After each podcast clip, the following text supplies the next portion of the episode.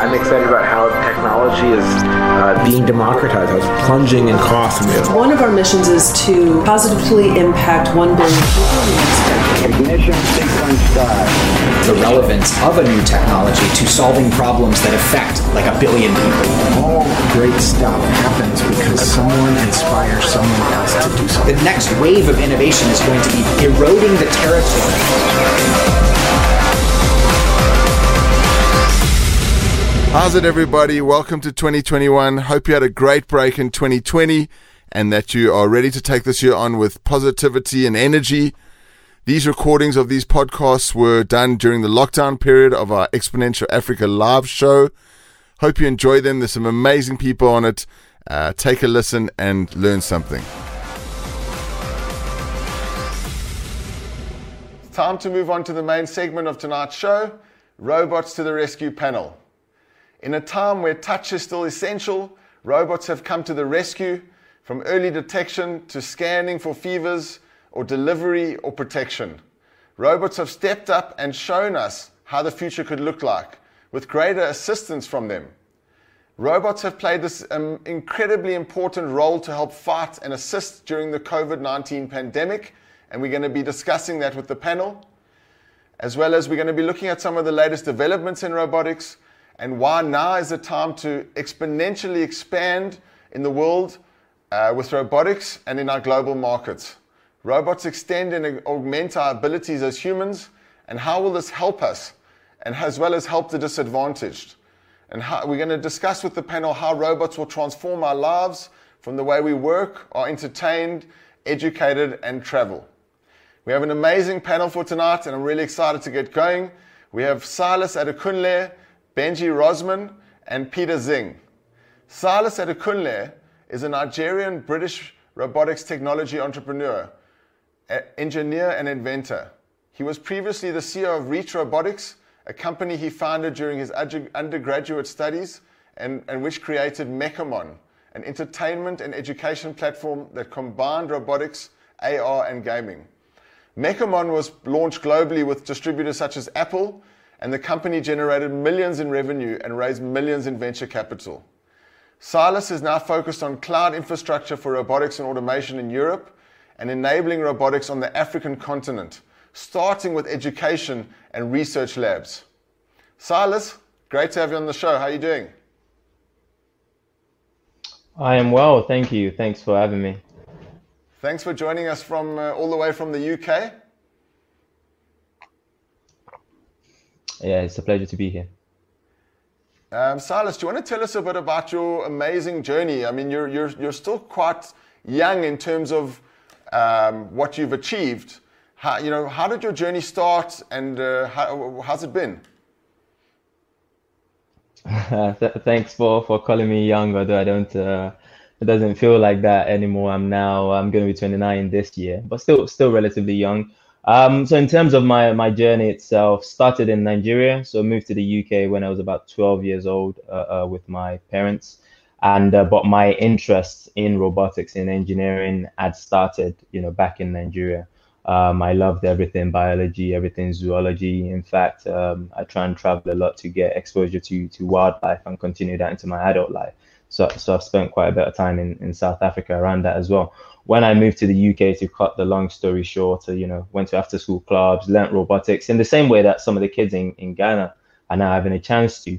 And uh, I went to university, uh, studied robotics. I'd always known that I wanted to make a living through uh, robotics. And in my final year or penultimate year, actually, started a uh, company called Reach Robotics. And what we set out to do was to be the first to combine robotics, gaming, and augmented reality and that was really to bring a platform out that uh, I thought the consumer robotics industry didn't have at the time. The technology was there to create something that looked like it was from science fiction, but you know, where, where was it in real life? And um, you know, we brought that product to life over six tough years.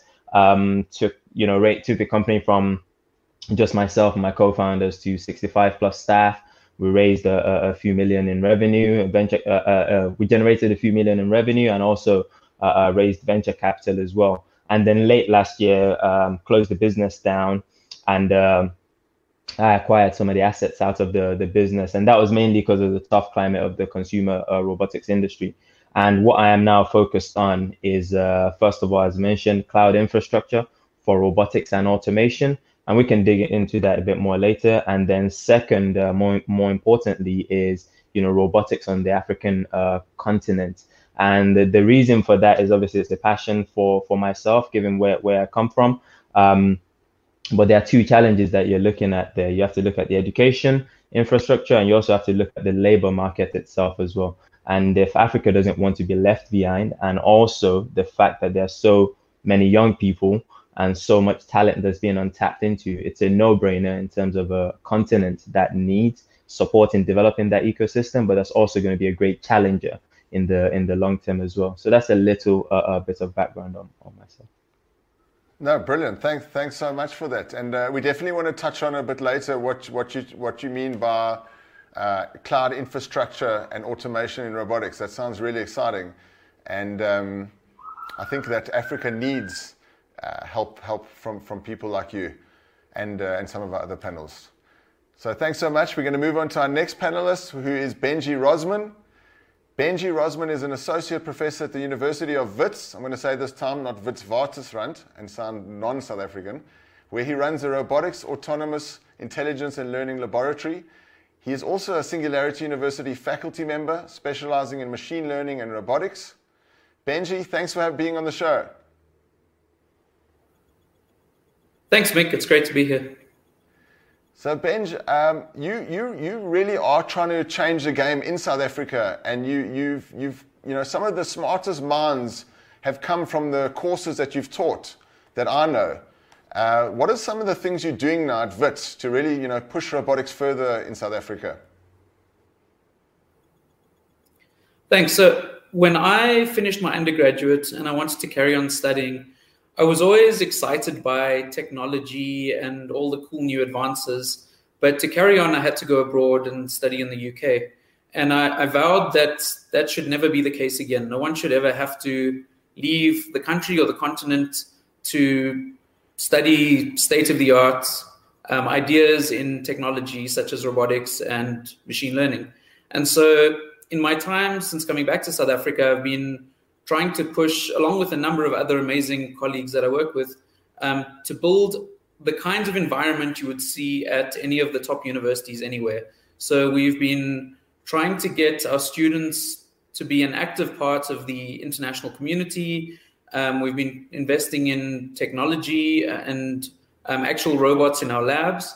And then, in a kind of broader sense, we've been involved in a number of initiatives to grow machine learning and robotics on the African continent and to try and help other labs start up and foster collaboration with other people and get students from across the board into um, into into the field that I'm really passionate about. And just one of those projects was the Deep Learning in Indaba, which has now become the largest machine learning summer school in the world. And together with a number of colleagues that are all either based in Africa or from Africa, we've been growing these kinds of platforms to allow thousands of university level students and people in industry and startups and so on to get more exposure and experience and connections in this world of amazing technology.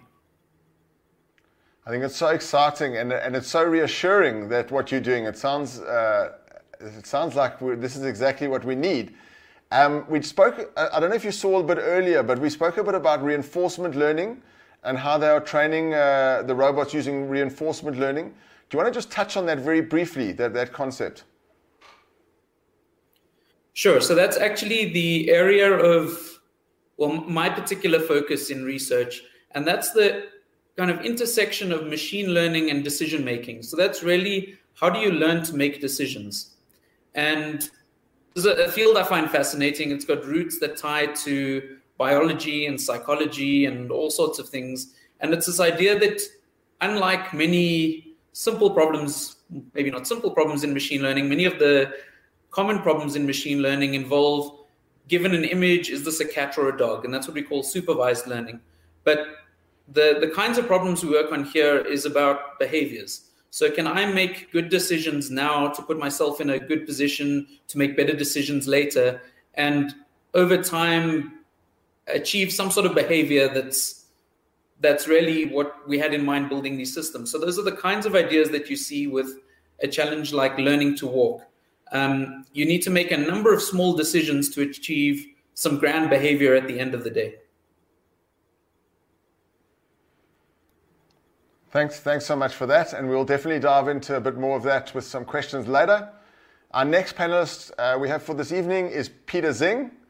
Peter is the co-founder of Transhumanism Australia and an associate director at KPMG, working on technology and growth initiatives. Peter is also part of the Singularity University faculty and is, a, is an advisory board member for the Singularity U Australia team. He is also an executive member of Science Party Australia. Peter, thanks for being on the show and joining us all the way from Australia. Hey, Mick. How you going? Thanks for having me. It's been a pleasure. We really appreciate that you have taken the time. What's the time there now? Uh, it's 1.30, but it's only about what an hour after I usually sleep. So it's uh, it's great and to be privileged to be part of this awesome panel. No, uh, so thank you so much for doing this at this late hour. Uh, I really must say, I really enjoy a lot of your posts and, and your brain, and you've really stretched my thinking over the last couple of months of knowing each other. We met at the Singularity, Singularity U Australia Summit last year. Yeah, that was awesome. And it was great to see you in person and see the world come together in such a remote place, such as Down Under. So uh, it was really awesome to meeting you um, yeah, there's just so much news happening. It's so hard to keep up. You know, a single person wouldn't be able to do it. So I think collectively we'll have a go at it and try to do a good job as well. And do you want to just explain to us what is transhumanism? Like, are we going to connect with the machines? What is, what is it that you focus on? Yeah, I mean, it sounds very cyborg, right? It sounds like superheroes, but essentially, it's about how do you transcend the limitations of our human biology through science and technology. So it could be everything from using smartphones to then slowly integrating more and more technology into your body. Um, we've seen some biohackers here in Australia. They've got uh, chip implants to help them use as payment passes. Um, and then you got more far fetched things like uh, brain computer interfaces, which are being used by people with uh, disabilities. But in the future, it might help us uh, enhance ourselves uh, in essentially upgrading our brains connected to the cloud and uh, leveraging the AI so that we don't get left behind. Wow, it's super exciting. And uh, that leads, I think, thank you for that. Uh, we definitely leads us into our first round of questions with the panel. Um, you know, Benji, what, what do you think are some of the ethical practice, practices we need to put in place to make sure that we build friendly robots and when we connect them to ourselves, that we connect them in the right way? You know, w- w- how do we do this ethically? I mean, that's a huge question and, and a question that's applicable to any of these new technologies. I mean, we've all seen the terrifying movies and of, of robot uprisings. And while I don't think that's the real thing we need to worry about, there's there's a number of challenges that range from range from um, machines being able to make uh, decisions that are ethical with what we agree in society are ethical principles, down to things like making sure we don't have say, racial biases built into our systems. And I think these come up in all sorts of interesting ways. So there have been studies to try and elicit what the um, ethics and principles are in different societies. And turns out in different countries, there's different values. And I think this in itself presents a great challenge because we're not even clear what all of our ethical principles are that we should be trying to emulate in our machines. And firstly, what I'm very excited about is this gives us the opportunity to actually ask these difficult questions, um, which maybe was just in the realm of philosophy before. But for now, we really have to get society to come together and agree what are the set of norms and ethics that we do want to be emulating. I mean, Silas, when, when you made the MekaMon robot, what, what ethics did you put into that robot? Was there any ethics, or, or was it at a, a level uh, bef- before that? I mean, um, it's, it's, a great point that that Benji made in terms of kind of where humanity is right now. Um, even we aren't fully clear yet on all of the. There's there's no sense of a collective value because humans are so different. And so when you're creating robots, you know, on the first hand, you have to, you know, make sure that they are legal. You know, you, the, the laws are generally, in most cases, designed to protect us and protect human human lives. And so, you know, when it comes to designing robots and building robots, ultimately, as it stands right now, they are a product. So when it comes to something like MekaMon, which is designed for entertainment and education, you know, some of the things we have to be careful, we had to be careful about were, you know, data, confidentiality, all of those things. Now, as you start to build more advanced uh, robots, though, and and you put more decision making power into those robots, and especially if those robots start to embody forms that humans are familiar with in you know robots that kind of look like us then there's a lot more consideration and a lot more responsibility on you know our our shoulders and particularly around points in terms of you know everyone's familiar with the concept of training data now you know garbage in garbage out. If you don't train robots properly or pro- provide them with a diversified uh, uh, data set as a starting point then you can end up having robots that only think a certain way if we if we can use the word think like that. So those are some of the the topics around it but it's a very broad complex uh, deep topic peter do you have any thoughts on that yeah, no, definitely. I really agree with Ben and Silas on, you know, it should reflect society's values, but those values are constantly changing, even throughout time. So if we look back, you know, centuries past or in decades past, our societal values reflect very differently to what it is today, and it'll be the same going forward in the future. Um, what I'm really concerned about is that the data right now is sort of very centralized in the major tech companies. Um, and in China as well, it's sort of centralized across those major tech companies as well, with access by the government. So when we look at it from a centralization perspective, um, in the future, it's sort of going to increase more and more. And the values will be reflected by those, uh, what the tech companies can determine, uh, inheriting any biases, any things that should be made transparent um, and all the AI ethics that we're currently challenging um, at KPMG as well. So, you know, alternatives to what this might look like in the future where it's more decentralized there are some proposed initiatives um, using you know distributed ledger technology. Uh, Singularity Net rings a bell. Um, basically, it's an AI marketplace where anyone can contribute their AI, and uh, if it's used by others, there's a reward system on how that's monetized for each of the individual AI publishers. But um, so that way, it sort of allows more people to participate in these AI and robotic initiatives. Whereas right now, it just feels like the tech companies are having a, um, you know, a, a essentially eating up all the smaller companies, especially in the current climate. So, Peter, thanks. I think that that was going to be my follow-on question: was that who's actually deciding? Is it the tech companies? Is it governments? Is it the IEEE? Who's actually deciding what these ethical practices and standards should be? Yeah, there's a lot of uh, thought leadership papers and uh, the standardizations of it. The IEEE you mentioned. Um, in Australia, there is the Data 61. They actually released a, a thought leadership paper on what are the, the AI and ethics standards. That's the starting page. But, um, you know, Australia essentially is a net importer of these AI technologies. We're not the large tech companies like in the US or in China. And so I think that sort of roadmap is also being pursued. But I'm keen to hear from Benji and Silas around what's happening in South Africa and the UK.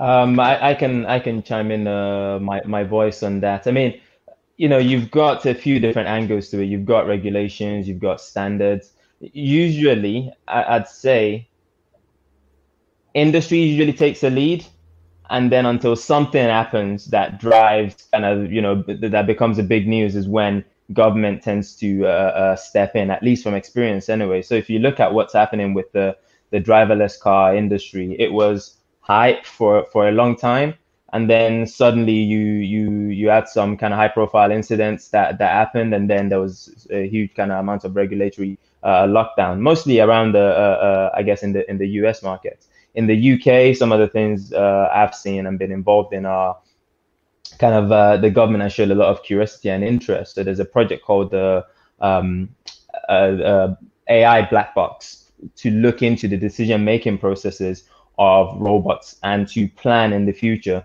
so that every robot that does something that you know impacts human life can explain and justify you know why that decision was was made so ultimately, I, I feel like it's led by industry. You know, you have standards when industries realize that they have to work, or different parties realize they have to work together to be able to then achieve scale. If you don't have standards, you can't then start to scale that technology. But ultimately, if it has the potential to affect human lives on a large scale, that is when uh, government seems to uh, step in. I think Silas raises an interesting question with the self-driving cars there.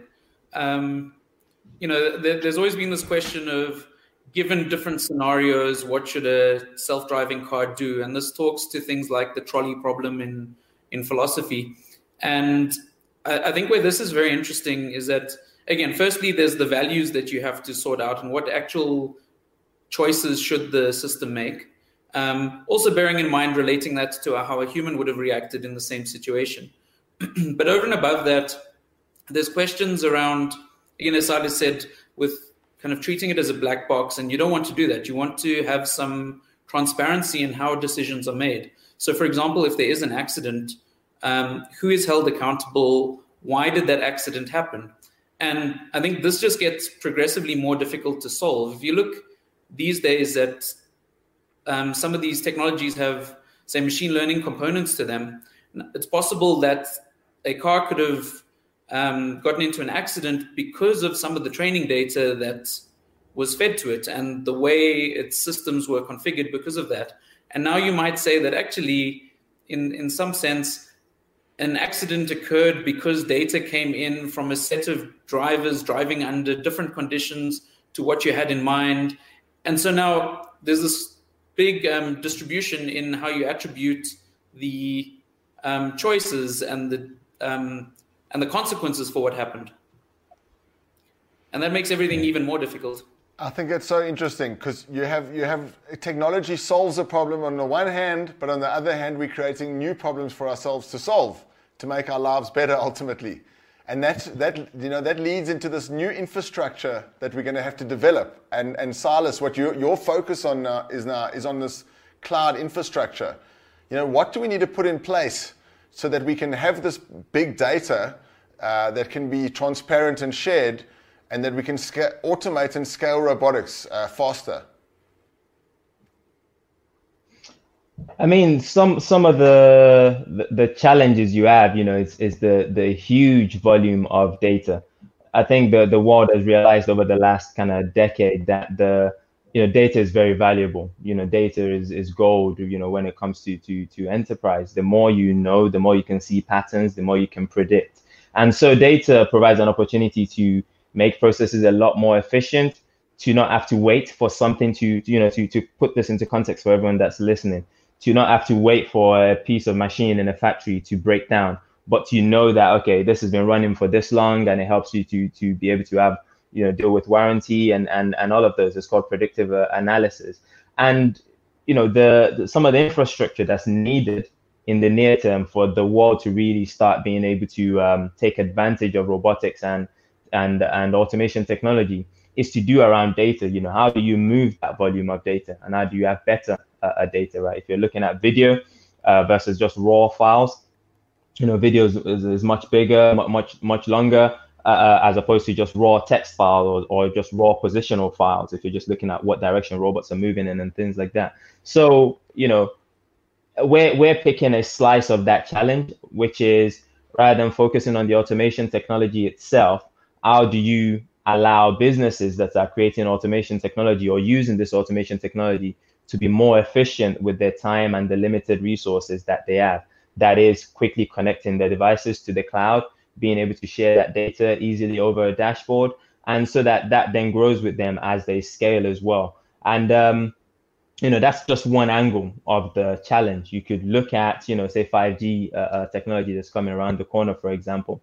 Um, you know that's being touted as this thing that's going to make everything infinitely faster, but that takes time to build as well, and that costs you know costs money. So there are different aspects of the ecosystem that leverage each other to be better. There's also the the the, the part of it that's down to do with education. You know, if you don't have a sufficiently trained workforce that can actually use the robots and the automation technology, you know, efficiently, you can't tap into that uh, the benefits of that technology as well. So there are quite a few different aspects of it. But you know, what we are starting to focus on now is how do you make those people that are trying to use automation technology, automation technology, much more efficient. Thanks so much for that. Yeah, no, I completely agree with that. Yeah. Um, you know, if you think about um, all the basic needs you will need to get, you know, food, water, shelter, and then the access to the internet through electricity as well. You know, the the five G, you know, towers essentially will take time to come up and essentially connect those dots.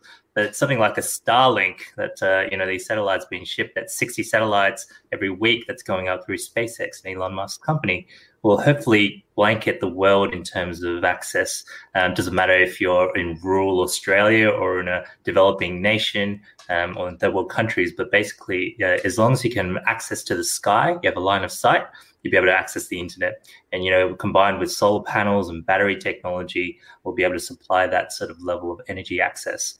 Um, there was an X Prize learning, uh, learning X Prize from um, uh, the X Prize Foundation, but basically it, uh, it had three winners, uh, basically creating an open source technology, uh, and Google funded the deployment of 100,000 smart devices, uh, essentially being able to take a, any child through K to 12 education and learning English along the way. So that sort of open source technology that's spread out through the smart devices connected to the cloud um, will enable that sort of revolution in understanding and using AI and robotics.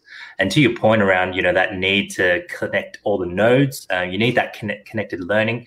Uh, companies like Comma AI is probably like more under the radar. They're essentially a direct competitor to Tesla's autopilot.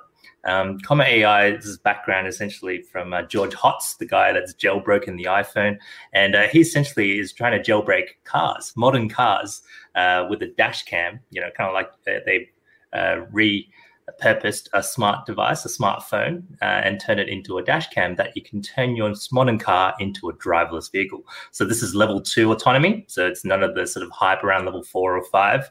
Um, they just want to make driving chill but they're essentially crowdsourcing the collective learning of any driver that's installed this uh, Comma AI device. They have the Comma 2 now using open source software called the Open Pilot, and they've actually accumulated over 50 million miles to date. Um, you know, they have thousands of act- monthly active users, and they're generating revenue straight away. So that's one to look out for. And that's where you can still see the infrastructure being the connected nodes along with your cloud-based servers Starlink connected internet, more sensors. Um, and one more thing probably is the edge compute, like the chips that require the AI to be computed at the very edge instead of pinging back to the servers because that delay will cause many accidents if you don't uh, make that happen really closely. Wow, it's, it's so interesting to see that there are so many different areas of robotics. I mean, there's been a huge amount of predictions that robotics is going to be a trillion dollar industry, and it will because of all these different verticals within robotics uh, that only once you get into the industry can you start finding your way in, in this incredible field. So we've got a whole bunch of questions. I'm going to move to some of the questions from the audience. Um, Benj, let's start with you. Um, we've got a question from Tyron Janse van Vuuren. People are usually freaked out by the Boston Dynamics type robots. How important is it to consider how people feel about robot design? So that's an interesting question. And this is a, a, problem that's existed in robotics for a long time. There's this notion of the uncanny valley, which is that the more human like something gets, the more comfortable people are with it until you get to almost but not quite human like. And then people tend to have this feeling of revulsion and are really put off by things like robots that are, are almost human like. So that's why you see a lot of um, designs of robots have historically tended to be more like cute anime figures or like animals or something like that to not put people off in that way. But there's also a lot of good reasons to try and make robots that are humanoid or human-like in their form. Um, and that's you know typically having legs and arms and a human kind of size. And that's because the world is designed for humans. And so if you want a robot to be able to operate in your natural environment. You want it to open doors and climb upstairs and so on. It has to have human like proportions. So there's a tough balance to walk here. And I think a lot of it's actually come in with the, the challenges have come in with getting things like um, facial expressions right. And you'll see a lot of what Boston Dynamics do is they shy away from that in general. Um, and they're focused more on things like the walking and the arm movements, which I think are getting quite natural at this point. and and I think that that's really the the answer is to try to get that balance right. So it depends on your application. You could also find um, so there's a lot of work that's been done with um, robots to interact with autistic children, and in that case, you can get away with using more cartoon-like characters because you don't need to be opening doors and interacting with environments. Awesome. Silas, I mean, when you, when you made the MekaMon, I'm sure you had a lot of these considerations. Um, yeah, of course. I mean, the the MekaMon's case was a, was interesting or different because that was a robot that was designed to to get a reaction. So you know, we wanted something that people couldn't ignore. You know, I've I've had all sorts of comments. So MekaMon, if anyone hasn't seen it, you know, Google it later. It's a four-legged robot. Uh, some people say it looks like a spider. Some people say it looks cute. But the thing is, like, people couldn't ignore it. And some of that, some of the, some some of the decisions that was made around designing that that robot uh, was, um, you know, we wanted something that was stable when it was walking around, when it was moving. Um, it needed to have a, a minimum of four legs you know, we even considered a six leg version, but that was too creepy for people. So four was the balance of cost efficient because the more legs you have as well, the more motors, the more joints, the more expensive uh, the, the, the product is as well. And so to echo Benji's point, um, you know, you've always got this balance between functionality and, uh, and design, right? You need to have functional design. And I think the more robots start to come into, you know, our world, into the human world, and the more we see them, in the same way, you know, product design is a big part of, you know, mobile phone, tablets, cars. You're also going to have, you know, product design being a big part of robots that are coming out uh, uh, to to market. Um, if people are repulsed by them, they're not going to do do a good job. They're not going to be able to serve us. So it's going to really be a case of that balance and listening to what people want. Thanks, Silas. I think we've lost you there.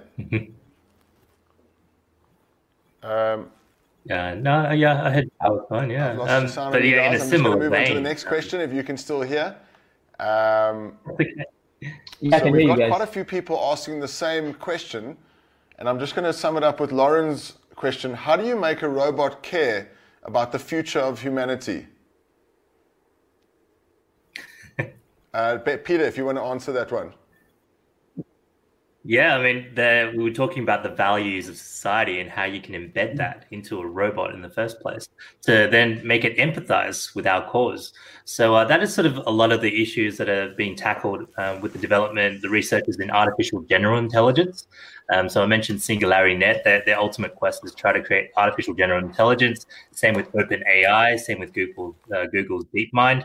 So they are all part of the uh, the sort of um, the Future of Life Institute um, essentially a, uh, an institute that's looking at existential risk and what AI might have uh, on humanity if essentially decides to turn on us, right? And uh, you know there are all those sort of um, uh, that Benji mentioned, the, the movies that depict it wrongly, but you don't really need a super intelligent like ultra con- conscious AI to actually cause havoc, like as um, dictated by something like a Nick Bostrom's uh, super intelligence book, where it just keeps on creating paperclips. But how would you get AI to actually empathize with us? Yeah, well, so you start with the embedding our values. Um, one of the reasons why Sophia the robot was designed to have uh, limbs was that it could empathize with humans to have a physical presence, you know, the arms and legs, and eventually powered by Singularity Net was the vision that Ben Goertzel had.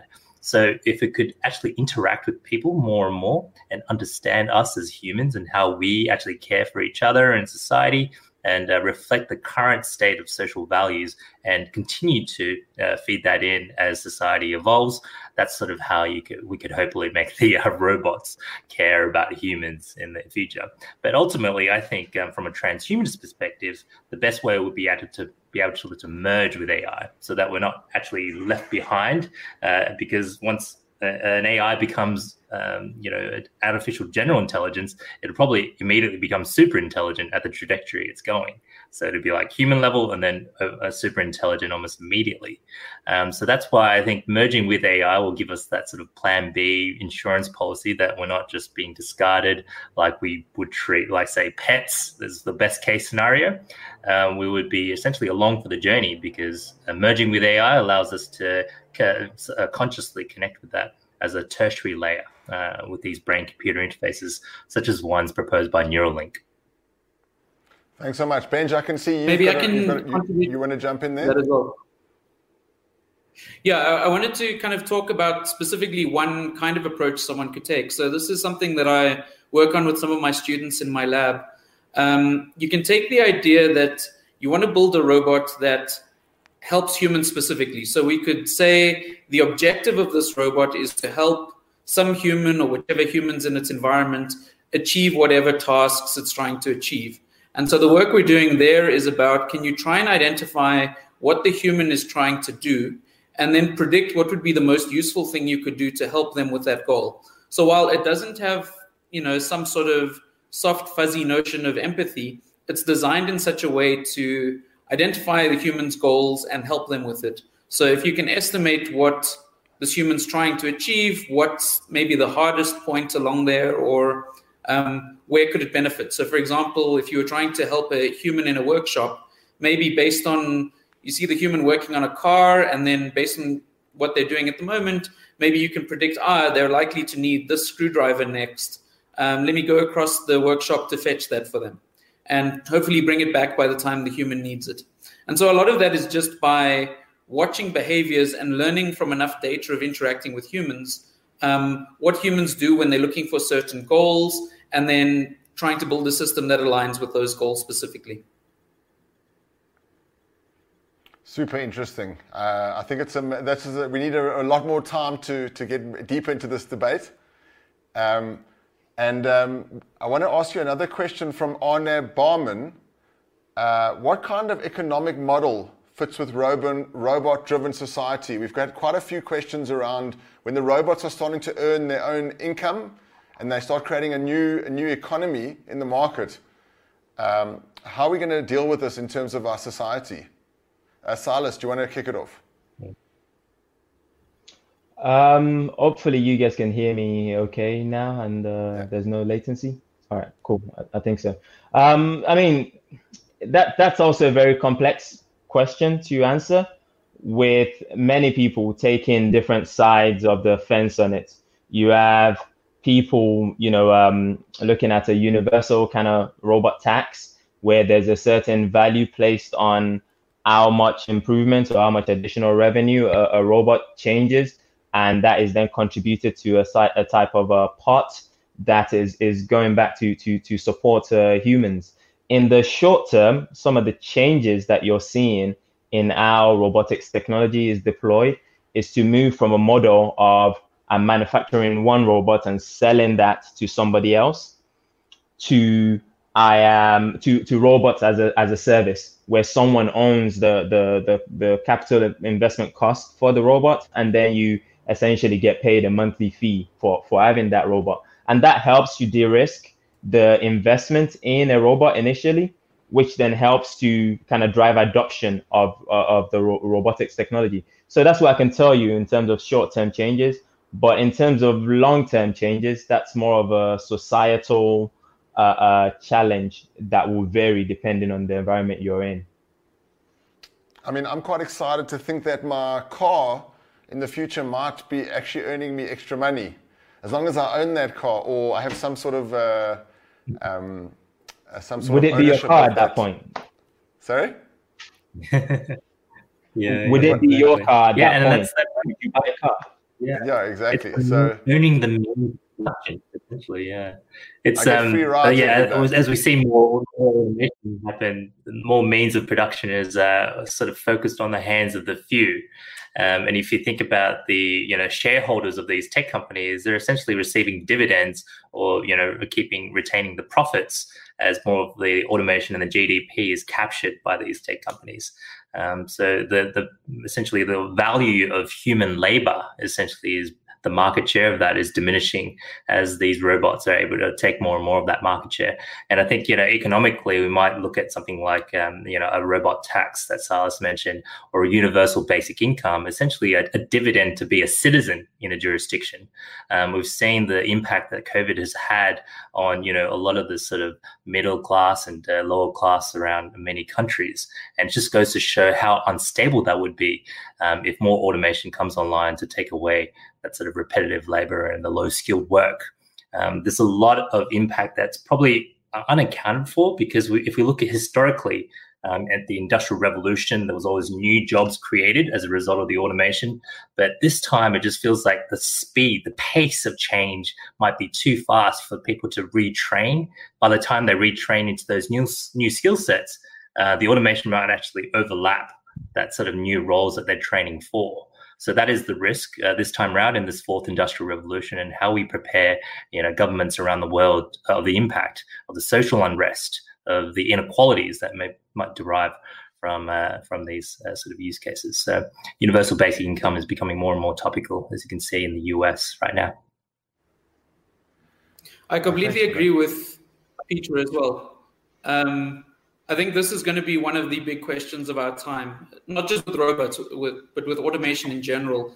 And as we see a larger and larger percentage of jobs and work in general being automated, I think um, you know, we've got to reflect on this and see if it gives us the opportunity to redesign society in some way or another. And I think the the big question is really that that you're going to see this, you know, all, all of the wealth accruing by the people that own these small numbers of or, or small company or small numbers of companies, and um, yeah, I think things like UBI are definitely the way to go forward. I, I, like to flip this on its head and say that work is something immoral that robotics should be the solution to, and we've just got to figure out exactly how to implement this from an economical point of view um, to stop a lot of people doing work that actually is harmful to them and not and and rather antithetical to a good quality life.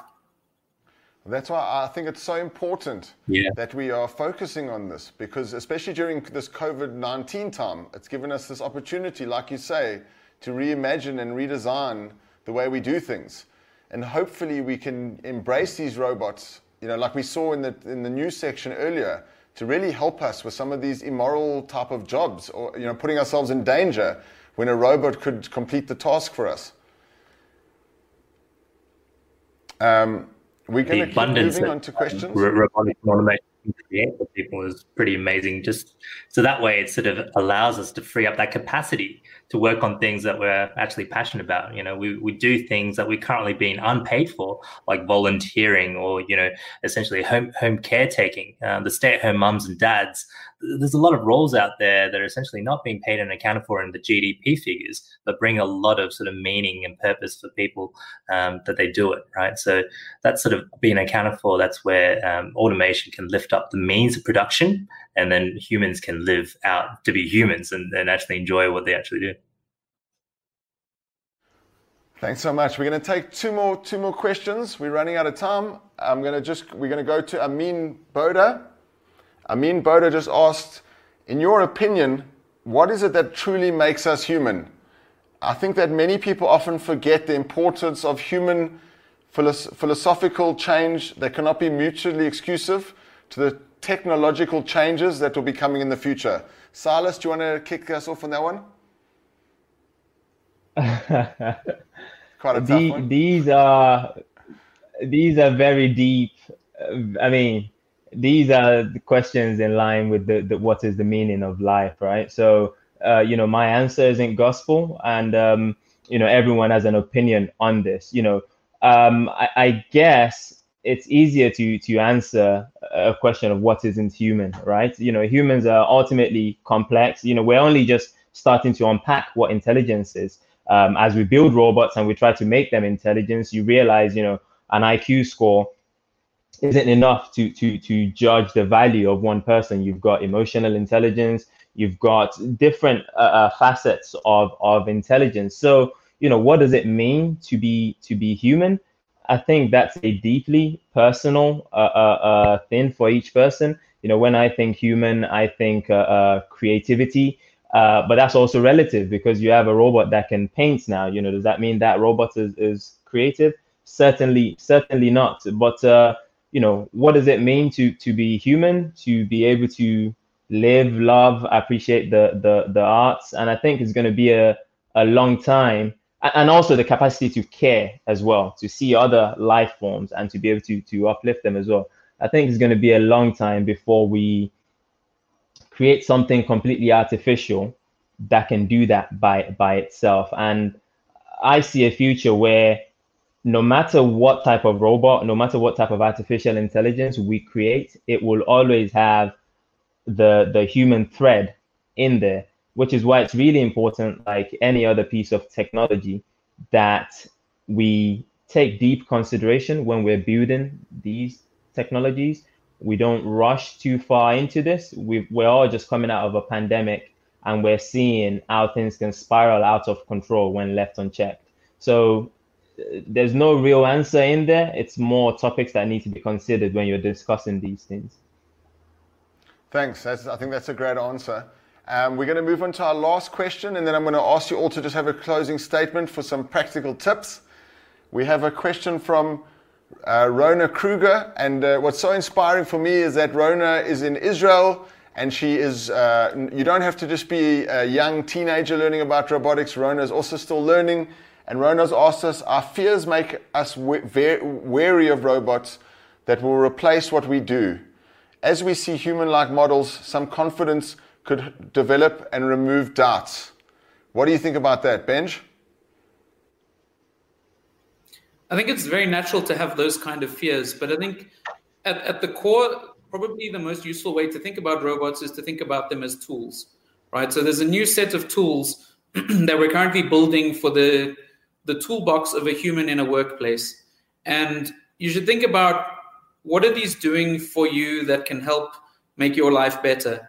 The example I always like to give is somebody who works in HR or human resources probably got into that because they like interacting with people.